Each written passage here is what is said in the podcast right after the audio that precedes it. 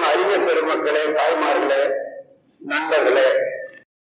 இன்று வேதாந்தமும் சித்தாந்தமும் என்ற தளத்துல உரையாற்ற வேண்டும் என்பது அன்பர்கள் பணித்துள்ளது.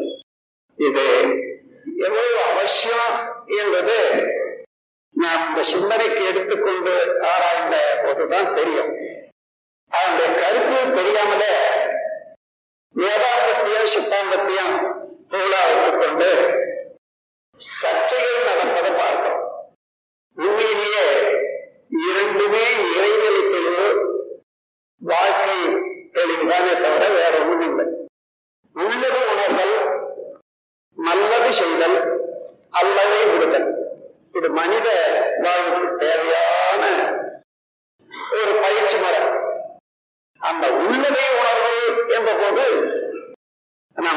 என்ன அமைப்பு இதுவரையில இயற்கையாக ஏற்பட்டிருக்கிறது. இந்த சமுதாயம் எப்படி அமைந்திருக்கிறது? உலகம் எப்படி அமைந்திருக்கிறது? இந்த பிரபஞ்ச நிகழ்ச்சிகள் எல்லாம் எவ்வாறு நடந்து கொண்டிருக்கின்றது? இதெல்லாம் இப்படி உணரும் போது இயற்கையை உணர்வது என்று வைத்துக் கொள்ளுங்கள். அதுதான் உள்ளதை உணர்வது அப்படி உணர்ந்து கொண்டால்தான் இருளிலே இருக்கக்கூடிய வெளிச்சத்தில் வர்ற போது விரிவு அடையும் அந்த விரிவில என்ன என்ன நலம் பெறலாம் இத்தகைய இயற்கை அமைப்பை வைத்துக்கொண்டு இந்த சமுதாயத்துல என்பதை தெரிந்து நல்லதே செய்வது நல்லது என்று சொன்னால மனிதன் என்ன நோக்கத்திற்காக பிறந்திருக்கிறானோ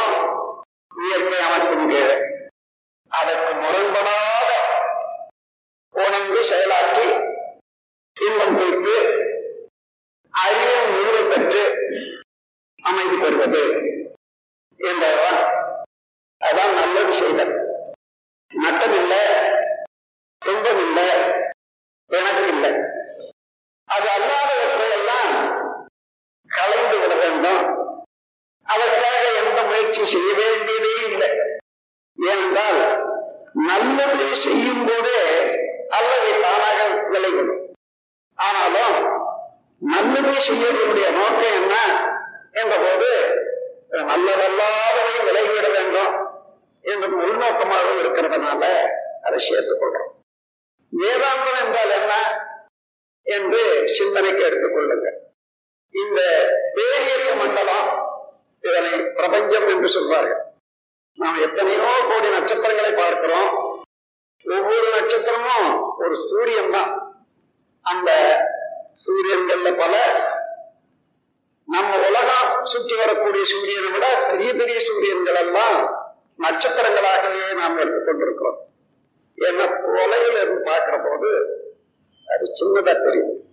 அப்படி இந்த பேரியக்க மண்டலம் முழுமையும் அது எப்படி இயங்கிக் கொண்டிருக்கிறது என்ற அளவுக்கு மனம் இருந்து அந்த உண்மையை உணரும் போது இந்த ஜென்ம எடுத்ததே ஒரு பெரிய புண்ணியம் என்பதுதான் தெரியும். இவ்வளவு பெரிய ஒரு அற்புத காட்சியை காண்றதுக்குரிய கண்களும் அறியத்துக்கு வேண்டிய அறிவும் இயற்கை அமைப்புல கிடைச்சிருக்கிறது என்ற மகிழ்ச்சியில. இந்த பிரபஞ்சத்தை அவனுடைய அமைப்பை இயக்கத்தை சிந்தனையினால உயர்ந்த பெரியவர்கள் அவனுடைய அமைப்பை பற்றி வர்ணனை செய்திருக்கின்றார்கள். பார்த்த பொருள் எல்லாம் பருப்பொருட்கள். அத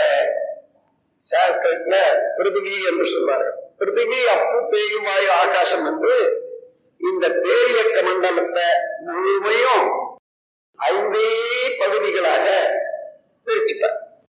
ஐந்து பூதங்கள் என்று சொல்றாங்க பஞ்சபூதங்கள் என்று சொல்றாங்க பூதம்னா பௌதீக நிலைகளை தனித்தனியாக பிரித்து பேசுவதனால பௌதீகம் என்ற வார்த்தை பௌதம் என்று பூதம் என்று சொல்றோம் நாம குழந்தைகளுக்கெல்லாம் கதை சொல்லும் போது பூதம்னா வேறு விதமான பயம் காட்டுற மாதிரி ஒரு கருத்தை சொல்லுவோம். இப்போ உண்மையா பஞ்சபூதம் என்றது தெரியாதவங்களெல்லாம் அந்த பூதம் சொல்லும் போதே அதுதான் மனசுல வரும். அதல்ல. பௌதீக பிரிவுகள் பிரபஞ்சத்துல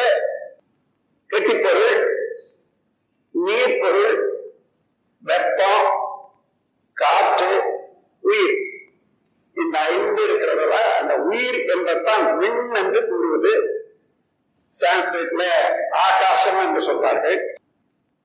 இங்கிலீஷ்ல எனர்ஜி பார்ட்டிகள் சொல்வார்கள்.